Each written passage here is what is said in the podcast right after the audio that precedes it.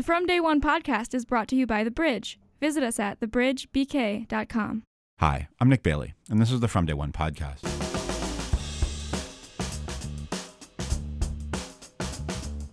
With us today is Susan Povich, the founder of Red Hook Lobster Pound. Run by Povich and her husband, Ralph Gorham, the Red Hook Lobster Pound works with the best lobstermen in Maine to bring lobster rolls and seafood to New York City and beyond. They were one of the first food vendors at the Brooklyn Flea in Smorgasburg. Big Red, their big beloved lobster truck, was named Best Food Truck in America by Daily Meal in 2013. Povich and Gorham came up with the idea in 2008 when they were eating lobster around their dining table in Red Hook.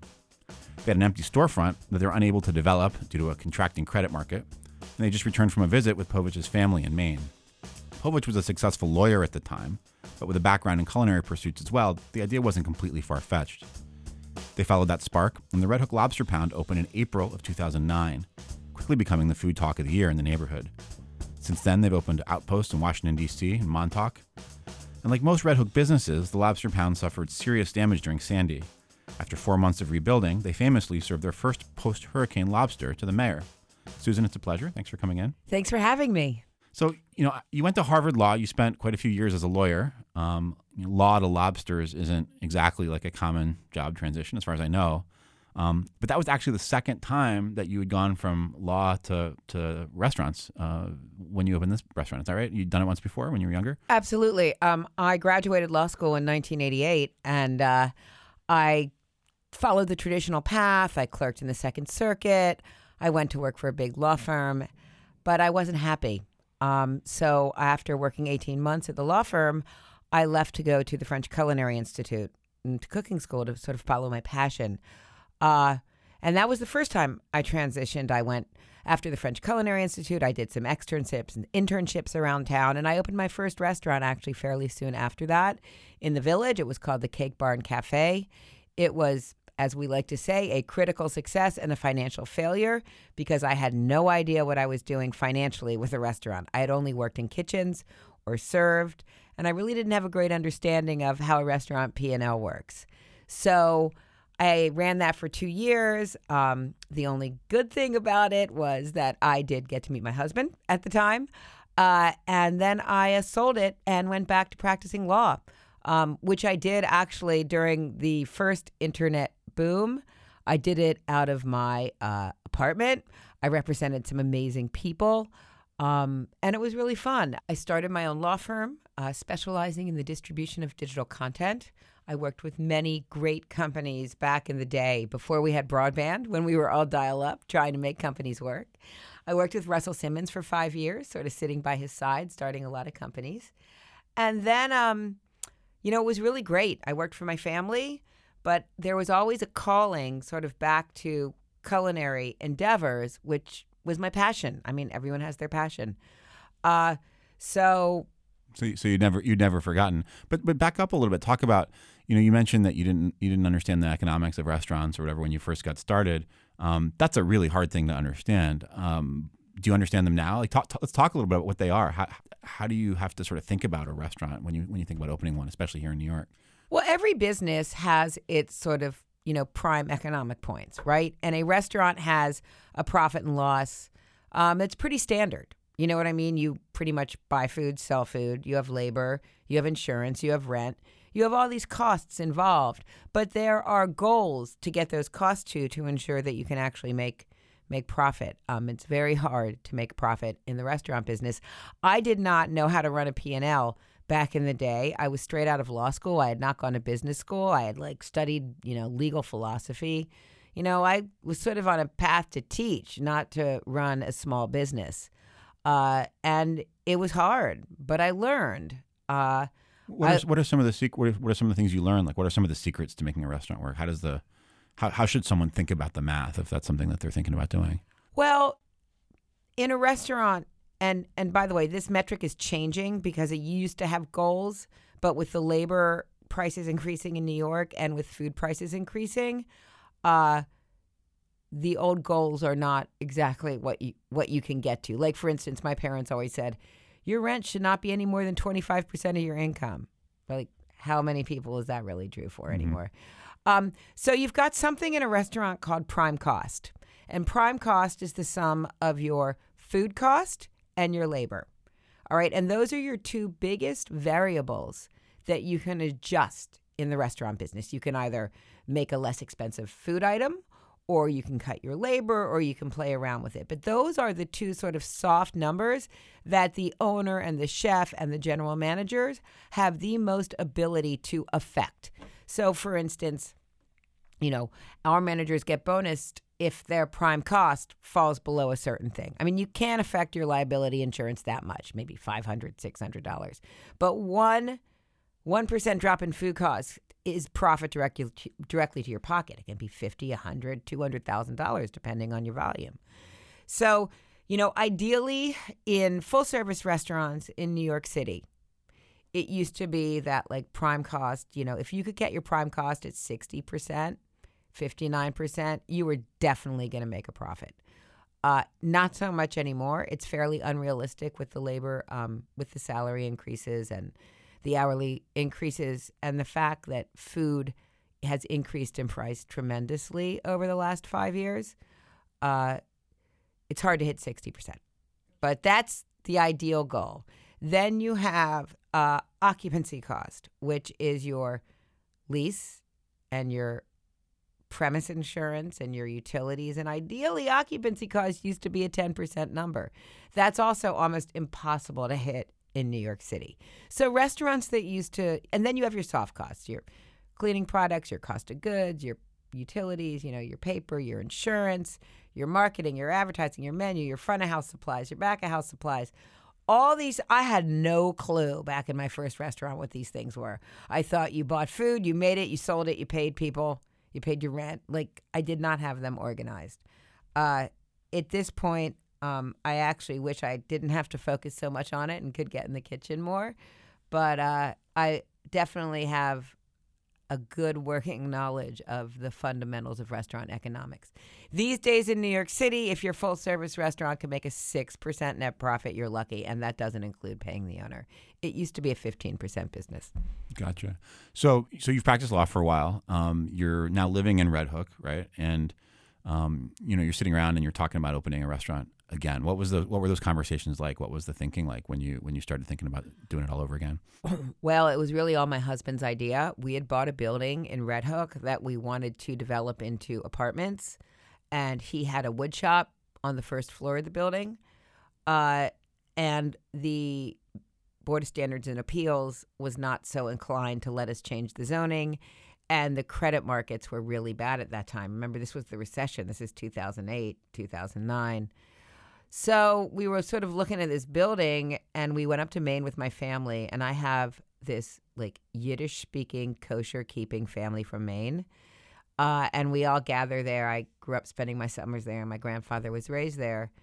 And we couldn't eat lobster that Thanksgiving because it was too cold and we couldn't bring it into the house. And we didn't feel like going to a restaurant. So we picked up some lobster in Portland from friends brought it back and I cooked it and it was delicious and it was really inexpensive. It was way there was a lobster glut. Well, there we have the same amount of lobster now, but the demand is much higher. But back then there was not a lot of high demand and there was a lot of lobster. So my husband said, "Why don't we just bring this lobster back to New York and change the building and open a lobster pound?" and all we did back in the day just just selling you know raw lot like lobsters selling straight, live straight lobsters. That's it. He built these tanks. He researched it. He found some guys up in maine. He used to drive up to maine twice a week and meet these guys on the pier on the dock and bring the lobster back. And that's how we started. That was in april of 2009 uh, back in the day in 2009 one of you know the internet was really focused around blogs right? There was no Insta, there was no social media, there was texting, and there were blogs. Because I had been so involved in the internet back in the day, I was very aware of the marketing power about what was going on. Uh, so I said to him, You know, these guys have this blog called Brownstoner. Why don't I advertise your table business? So I had like, I was one of like 10 people that bought like tile ads on Brownstoner, like back in the day. And I said, you know, these guys started this thing called the Brooklyn Flea. Why don't I call them up and say, ask them if I can make lobster rolls and sell them under a tent at the Brooklyn Flea? So that's what I did. And starting in June that year, I pitched a tent and I was making lobster rolls. And had you been had you been selling lobsters out of the out of the building Oh, prior yeah. to that? How- But that's that seems like a really challenging business model. Like, hi, we've got a, a building in Red Hook that you can't take public transit to very easily. We've got like live lobsters that are incredibly perishable. We don't have anything else here. Like, it's not like you can get a salad and, and, and go home. Like, you got to you, you also got to go to the grocery store. We're in Red Hook. We're selling lobster. Like, what were you successful? Were, you, were people coming to buy lobsters? we were insanely successful. I know it sounds crazy. Uh, well, first of all, we own the building. We also own our restaurant building. I mean, that's like rule number one of the restaurant business is buy the property. So we were in Red Hook. The thinking was, you know, Red Hook has always been one of those places that didn't quite gentrify, didn't quite make it, was always on the cusp. People love to write about it. It's the new hip neighborhood. And then New York Magazine comes in and goes, it's the definition of degentrification. Uh, we loved our neighborhood. I moved to Red Hook 24 years ago. Um, we had Fairway, and we had this crazy idea. So we built lobster tanks. We built out a little storefront, and it cost us 10 grand. I mean, it wasn't like we were risking our life savings on it. And we actually took money out on our home line to buy the lobsters. And when we first bought the lobsters, you had to reserve them. Like we wouldn't sell them. Like we only bought as much as we had reservations. Ah, I How did we get reservations? Well, I sent out emails to everyone I knew. I hung signs in the neighborhood. And I hate to credit one person, but sometimes things just happen. So there is a resident of Red Hook who's a fairly well known person in the food journalism world named Sam Sifton, who had been the food editor of the New York Times. Um, he now runs New York Times Food. He's been the national editor. I mean, he's a very influential person in food media. And he happened to live in Red Hook, and I didn't know him. And I got a reservation in from this guy, Sifton at New York Times. And I said to my husband, I Googled him because I didn't know who he was. I said to my husband, Hey, this guy's coming in. He used to be the food editor of the New York Times. Just like play it cool, make sure he gets really good lobster, and send him on his way. So Sam Sifton comes in. My husband starts to jabber with him because my husband loves to talk and he's like the mayor of, you know, our neighborhood, our street. Uh, and Sam, who had spent all his summers in Maine, took our lobsters, which were really, truly the freshest lobster you could get in New York City. They were like one day out of the water. And he loved it. And the next thing I knew, he sent other media writers in. So, literally, just with the live lobster, I think we had 20 print articles in two months. Interesting. Interesting. Yeah, like in Crain's. I mean, because it was such a weird concept. I couldn't say it was going to work, but I didn't invest a lot of money. You know, it was like if it didn't work, like let's move on. Uh, sort of the simplest business logic, right? Like lobsters are great. I know where they are. I'll go get them and then I'll give them to you. right. And as I said to Ralph too, I mean, I've always been a fairly savvy marketer. I don't market as well as I used to because I get tired of like posting on Instagram. But now, like with the new algorithm, I'm like always on Instagram. Uh, but I said, you know, this is, he, he said to me, he gave me this crazy idea. We went to bed. I woke up. I said, this is brilliant. He said, really? I said, yeah. He goes, what are we going to call it? I said, we're going to call it the Red Hook Lobster Pound because if you spit in the street in Red Hook, media wants to write about you because it's this weird place that they've always been trying to figure out. Uh, and that really played well. I mean, over the years, Red Hook has become an international tourist destination. I get less write ups in the media now, but I'm in like 50 tourist magazines and like SAS magazine calls me. I mean, there's Red Hook has this sort of uh, you know, in Europe, people looking for that off the beaten, you know, when you're traveling, you always want that place, right? That you just don't want to go to Times Square. You always want that place. So it attracts a certain sort of traveler from Europe and Well, know, everybody knows, right? You go to you go to Brooklyn, right? If you're coming from Scandinavia or Northern Europe or something Yeah. like that, you go to Brooklyn. You go, you get an Airbnb in Bed Stuy, and then you go to Red Hook for lobster. Right? I mean, that's That's it's, it's a- exactly it's a, thing, right? I think it is a thing. And also in Brazil, apparently, I get a lot of Brazilians. Uh, I, my tourist traffic has fallen off this year, which has hurt us a lot. Um, and it's just merely a result of the fact that our country is no longer so friendly to people from other places. Right, right. So you're so you're you're selling lobster successfully now, um, and you, as you mentioned, you decided to think about uh, making lobster rolls, selling those at Brooklyn Flea. Um, why Brooklyn Flea? Why not selling them out of your own? You got a storefront with people coming by. Why not there? Well, the cost of putting in a commercial kitchen in New York City would mean that investment went from ten thousand to like two hundred fifty thousand, and I just wasn't ready to do that yet. You know, I knew how to build a kitchen. Uh, we were keeping it simple. Uh, so I rented a commercial kitchen. I rented space in a commercial friend's commercial kitchen in Long Island City, uh, and operated out of that kitchen for like a thousand dollars a month, as opposed to building my own. And that's how, and that's that's where you made the stuff that ended up at the at the flea. Yeah, I had my deliveries there. Actually, when I first started the flea, I made everything on site. Like I was mixing. I mean, the first so no street level lobster roll was being sold in New York. You only had some really great ones at like Ed's Lobster Bar and Pearls. Did not exist. Luke had not opened yet. Like no one had opened. There were no there. You know now there are like forty five lobster roll companies. But so we announced I was going to do it. And again, remember this is back in the days of the blogs. It was like write ups and tasting table, write ups and thrill lists, write ups and everything, anticipating me showing up at the Brooklyn Flea because the guys at the Flea and I, we put out some announcements about it. And I showed up with my little tent and my two tables and my grill, and there were 400 people in line.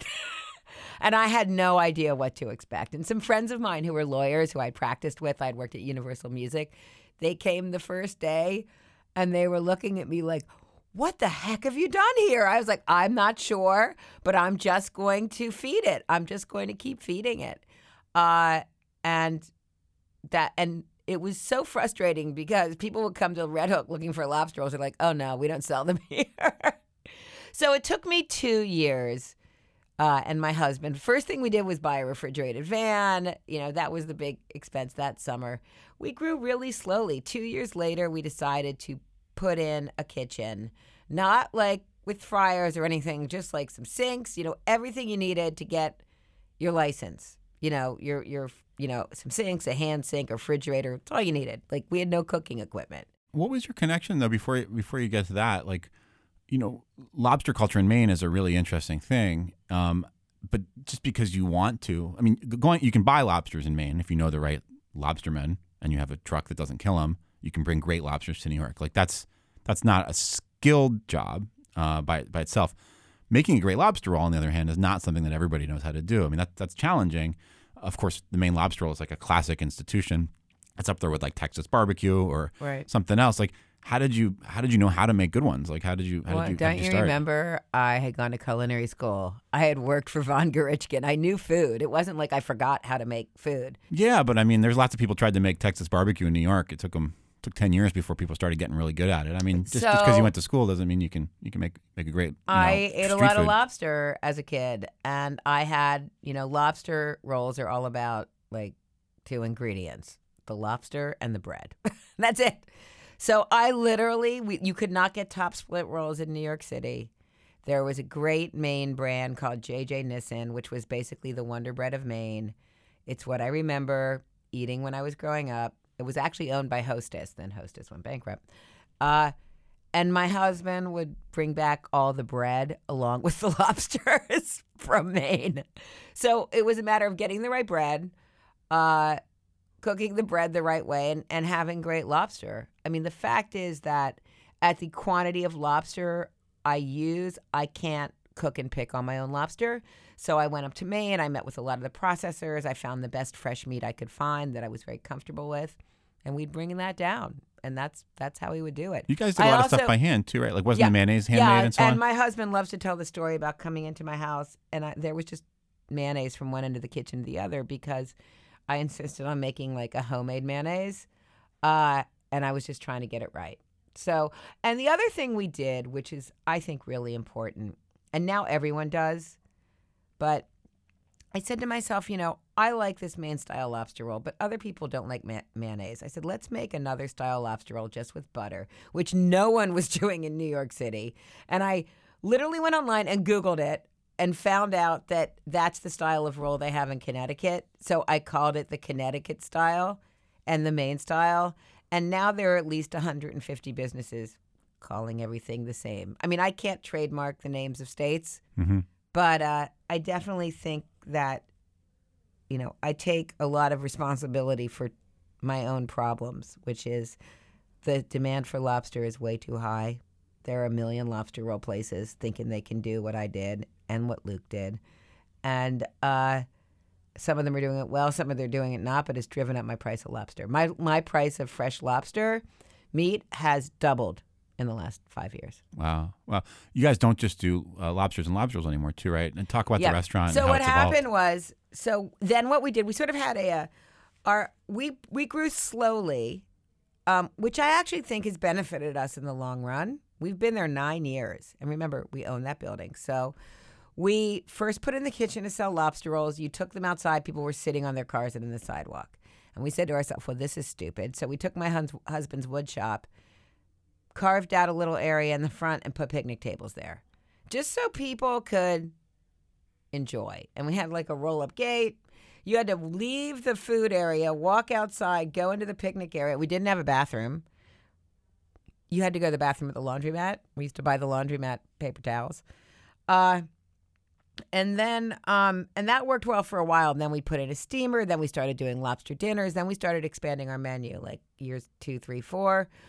Uh, then Sandy happened and completely flooded us out. Um, and what I learned after Sandy between my home and my business was next time I'm not going to act so fast because I rebuilt exactly what I had, except I added a bathroom, right? Which was fine. Uh, and, but I had to get it open, right? I had to get, it. I couldn't even think clearly about imagining on some, you know, ideation board what I wanted it to be. I've never been one of those peoples with the like boards. I'm like, very matter of fact, we got to get it done. Uh, and so we reopened with a bathroom, which was a big deal. We had a great year in business. But I think the biggest year we ever had was that year, and that's like $900,000, right? So we. We were still had our business at the Smorg. We were still prepping all the lobster for the flea and the Smorg, which had grown at that time. We had the food truck at that time. We had a commissary across the street. So we we had back of house operations that were funding. We were very big into the mobile market scene, which was very big at that time uh, I foresaw that it was going to decline, so I started to make some other plans. Just because you can't open fifty mobile markets and expect the same traffic at each one, Mm-hmm. you know, there's there's a limited amount. Um, I had my food truck then, which was great. Uh, the food truck year one, you know, a good food truck selling twenty dollar items can do a million bucks, but by year six, it was doing a hundred thousand because what happened in Midtown was there was no restaurants. There were no quick serve when the food truck scene really started and really happening. Uh, by the time five years later, there was like a good quick serve on every corner between Chipotle and Sweetgreen. And, you know, it's like people didn't need the food trucks anymore because you had really great, fast, casual, healthy food. And also, the city is very inhospitable to letting a food truck park on the streets of New York. Um, What's that? What's that like? What? what why? What is? How does that work? Well, because the more valuable the real estate got, the stronger influence the bids had. And people didn't want food trucks. They felt that you were taking their business, which is just frankly false because when you the more restaurants, the more people, the more food trucks builds a better community. And everyone has a different everyone wants something different for lunch. They don't want to go to the same place all the time. But the more people that will go to an area, if you have a Sweetgreen, right? Oh, you go to that truck, you get the Korean barbecue. I'm going to go to Sweetgreen. You know, people are, live in the street of New York. Food trucks help create that wonderful street culture. So there was a lawsuit many years ago. Uh, there's an old law in the books from 1960, 19 no 1964 in New York that says you may not vend from a parking meter. Right? 1964, there were very few parking meters in Midtown New York.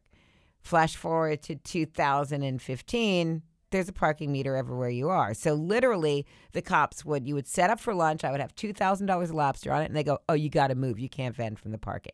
So there was no place to park because the city just were very, you know, they were lobbied really hard by the bids and the real estate developers. I guess the premise being that the people paying rent in the buildings or think it's not fair. You're sitting there without having to pay rent. Sort of Except that, you that are paying rent. You are paying rent to a commissary. You are paying rent to a kitchen staff. It's not like you're not paying rent. You can't operate in New York City without a licensed kitchen. Uh, You're paying rent. You're just not paying rent to that developer. Right. It costs a lot of money to operate a food truck. So, it you know, it just most it, back in the day with the food truck, there were some wonderful entrepreneurs like me. There were a ton of Ivy League kids. It was a great way to start, you know, start a business. See if you. Want. I mean, there was great people in the food truck business. I was on the um, help found the board of the New York Food Truck Association with like business graduates, and we were all looking at this as as part of developing culture, as part of growing our brands. Every single one of those people's gone. Every single most food truck operators now are rebranded halal trucks. Everyone that cared and that I worked with the city for so long to try to change these regulations. I would sit with, you know, everyone from the Department of Health. I remember one day 30 people in the room, every commissioner of every agency sitting and listening to us. Nothing was done. So when you push that door so hard, it's like, screw this. I got to make money and support my family. I'm done. So I still have my truck. I actually have my own mobile vending license on my truck, and I just use it for catering and events. It, it went out in Midtown last week just because I hired a lovely woman who wanted to take it out. I was like, my break even on the food truck's $2,000. If you go out there and you make $2,000, you can take the truck out again. And she did. She made $2,300. And people were happy to see us because our truck is really well known. She hibernates. She like stays in the depot and goes out for catering and film shoots. Right, right.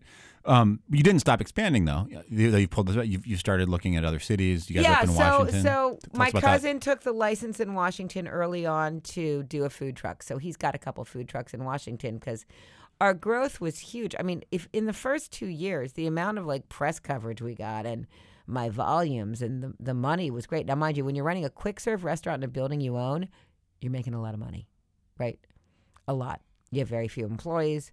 You know, your profit margin's like 30%. You know, it was crazy. My husband and I were looking at each other like we almost felt like drug dealers. Like we couldn't believe that we would go out to Smorgasburg and sell the amount of lobster rolls for cash and come home and count this money. I was like, this is insane. You know, and then we put it in the bank. The bank just smuggling the wrong direction down I ninety five, right? You got I'm a oh, truck like- full of truck full of valuable we were cargo just coming the other looking at each other like this is crazy and we were so clueless about it that like we didn't even have a money like we were counting i was counting like a thousand dollars in dollar bills by hand you know like i didn't even know we didn't know what we were doing um business wise but we did know one thing and i did have some friends who were clearly having gone to harvard law i had some friends in in in experienced places and they sat me down and they said susan now's the time to feed it don't go on vacation don't do this reinvest every dime you possibly can beyond supporting your family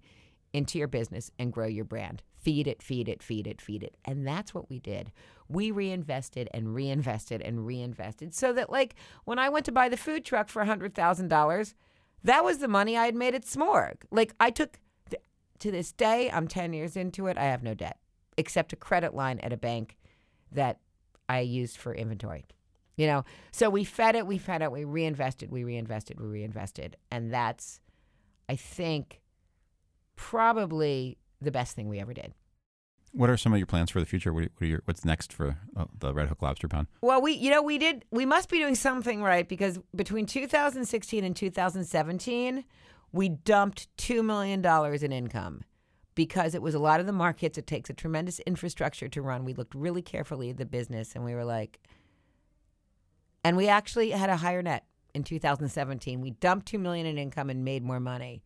And that says What, that's what does what does dumped mean? You mean you, I mean, we you got rid of backed it. out of some business? backed out stuff? of the markets, backed out of things we were doing. We just what like like the food trucks or the like you mentioned took or the food truck off the road, pulled out of these street fair market type of things, except for Smorgasburg, and just said we're only concentrating on our brick and mortar. So what we did was we went into, okay, so four years ago, we I had a COO who came from the food truck world and was helping me manage all this mobile stuff. And we're looking at Red Hook, and we're looking at what's happening in Red Hook after Sandy, and the property values are skyrocketing, and people are moving in, and we looked at each other and we're like, we got to go full service. We got to rip this thing apart. We got to be here. We got to be ready before Red Hook becomes what everyone thought it was going to become. So it was a tremendous amount of money. It was $600,000 from me and my husband you know, tore the thing apart, built a full service restaurant, changed slowly, got our customers on board with it.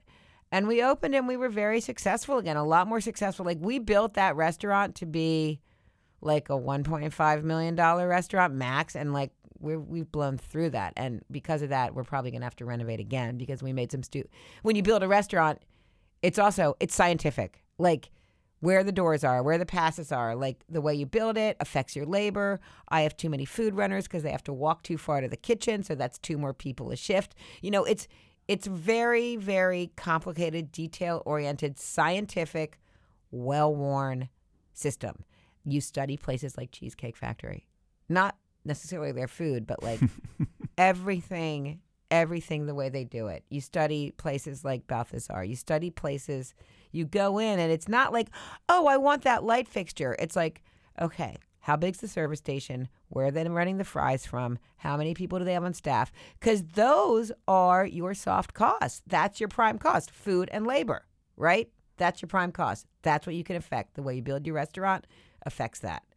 Um, and I'm not the best at it at all. I fail all the time. I make mistakes all the time. But I know at least what to look for and I try to learn from from every mistake, you know, that I had. Uh, and then I saw the mar- so I cut out the markets and I got into the food halls early on, like when Vanderbilt opened. So I'm in two food halls. Uh, and then last summer, you know, my family moved to Rockaway nine years ago, half the year. So we live half the year in Rockaway, um, just because I You're like, I- a, you're like a snowbird within the five boroughs. Absolutely. I uh I just love the beach and owning a small business. I knew I, just needed another place. We live 5 blocks from our business. I just needed like a place to clear my head and I knew we couldn't travel far because something is always happening. Like I can't tell you how many times we've sat down to dinner on Friday night with the family and like one of us has to go back to Brooklyn. Uh so I had been going to Rockaway. I've been surfing. I've been paddling. I was. I just loved the scene. I had friends that were, you know, out there, and uh, you know, kind of like Red Hook, we got in right before it got crazy. Like, you know, I bought a house that I can never afford now. You know, and uh, I'm on the beach. I'm on the beach block, and I did a lot of mentoring of businesses out there. I worked with a lot of the young businesses right as things were really starting to break and starting to happen. So last year I decided I wanted to do something new and fun. So I opened a beach concession called the Rockaway Clam Bar, which is a little bit more, again, lobster's really expensive. So my food cost is really high. So I really wanted to start to bring down that food cost. See how I could work with that. It st- sort of stays same in the beach thing. I wanted to go low cost, just like I did in Red Hook. I wanted to go low cost, no investment, see how it works, hire good people, make great food, pay low rent, and see if this is a brand I could develop. I've looked at a lot of projects to open there, you know, in a restaurant, but I'm trying to get that foothold, establish that brand um, with the hopes of maybe doing a full service in Rockaway or in Long Beach or, you know, I, I opened it in Midtown just a month ago, and it's surprisingly, it's the first restaurant I've opened that hasn't really gone gangbusters out the gate. So I'm like, okay, is it because no one knows Rockaway Clam Bar? Is it because people don't want to eat fried clams for lunch at Midtown? Like, it's you know, so I'm working on it. I'm pushing it. I'm pushing it. I'm pushing it. One thing you have to be in the restaurant business because there's so many moving pieces and because every single transaction revolves around making s- someone's immediate emotion. Think about it. Every single thing I do is going to result in an immediate re- em- emotion. You're going to have an emotional relationship to that food. It's immediate. It's not you taking that dress home and deciding that you don't like it when trying it on and then returning it. It's you don't have a brand feeling about Calvin Klein because the dress doesn't fit you. So, because you have these immediate emotions, you have to constantly be on it, and there are a lot of moving pieces, and you can affect those emotions in so many ways. If if somebody's food wasn't right, your server can make up for it. You know what I mean? If your server was rude, the food can make up for it. The manager can make up for it. So, one of the things about like immediate emotions is, you know, you can work on it. You can change. If you're aware of it every single day, you can change. One of the things I like to say about about our management team is that for like a casual restaurant in Red Hook, we are highly self-critical. That doesn't mean I'm critical of my employees. That means like we are self-critical critical constantly as a company. Every day we try to be better than we were the day before. Um, and that's, you know, that's how we do it. I do have to say that one of the things I didn't have, you know, I think two years ago we had 150 employees, is I had no employee management skills. None. I didn't know how to, I had never managed employees before. I had managed three lawyers. You know, it's like, so that's definitely the area that I think I am trying to, I have to learn from my managers and I'm trying to learn the most about. Because right now in New York, there's such a labor shortage in the restaurant business that we have to make people happy. And people who might not have the skills we would ordinarily want, we have to teach them those skills. We have to train them. We have to bring them out. We have to we have to get that dishwasher out of the dish pit as soon as possible and on the line or as a busboy. Um, you know, and we need to, you know, you need to work really closely and really carefully with with every single employee. And that's hard and that's exhausting. And I don't like to do that. I am, you know, my my husband, my children, my managers, my friends will say I have like the compassion, you know, my like the, all the compassion in my body's in my pinky because I'm task oriented. I like to get things done. Luckily, my husband has the biggest heart in the world, and so does my son, and they can talk me off the cliff. But you know, it took a long time before I could watch in my kitchen, walk in my kitchen, and not only see problems and not only criticize. So I said to myself two years ago, Susan, when you walk in the kitchen, you're to say, "Hey, how you doing? Hope everyone had a good night." You know what I mean? Like, and it, it feels fake to me all this employee management feels fake to me. I feel like I'm manipulating people, but it's kind of what you have to do. Um, and I've read books and taken seminars. I'm still not very good at it. Uh, it's just not authentically in me. That's why I have to hire people who are better at it than me. Well, that's fascinating. It's all about the people then. It's all about the people. Well, Susan, thank you so much for joining us. Sure. Thank you. You've been listening to From Day One How Brooklyn Entrepreneurs Got Their Start. This series is made possible by The Bridge, a news site dedicated to reporting on business in Brooklyn. With help from Complex Ventures, a Brooklyn based digital agency working with more than profit companies and organizations. For more from The Bridge, to learn more about today's guest, or to listen to more episodes of From Day One, visit us at thebridgebk.com. That's T H E B R I D G E B K.com. From Day One is produced by Cora Feeder, Steve Kep, and myself, Nick Bailey.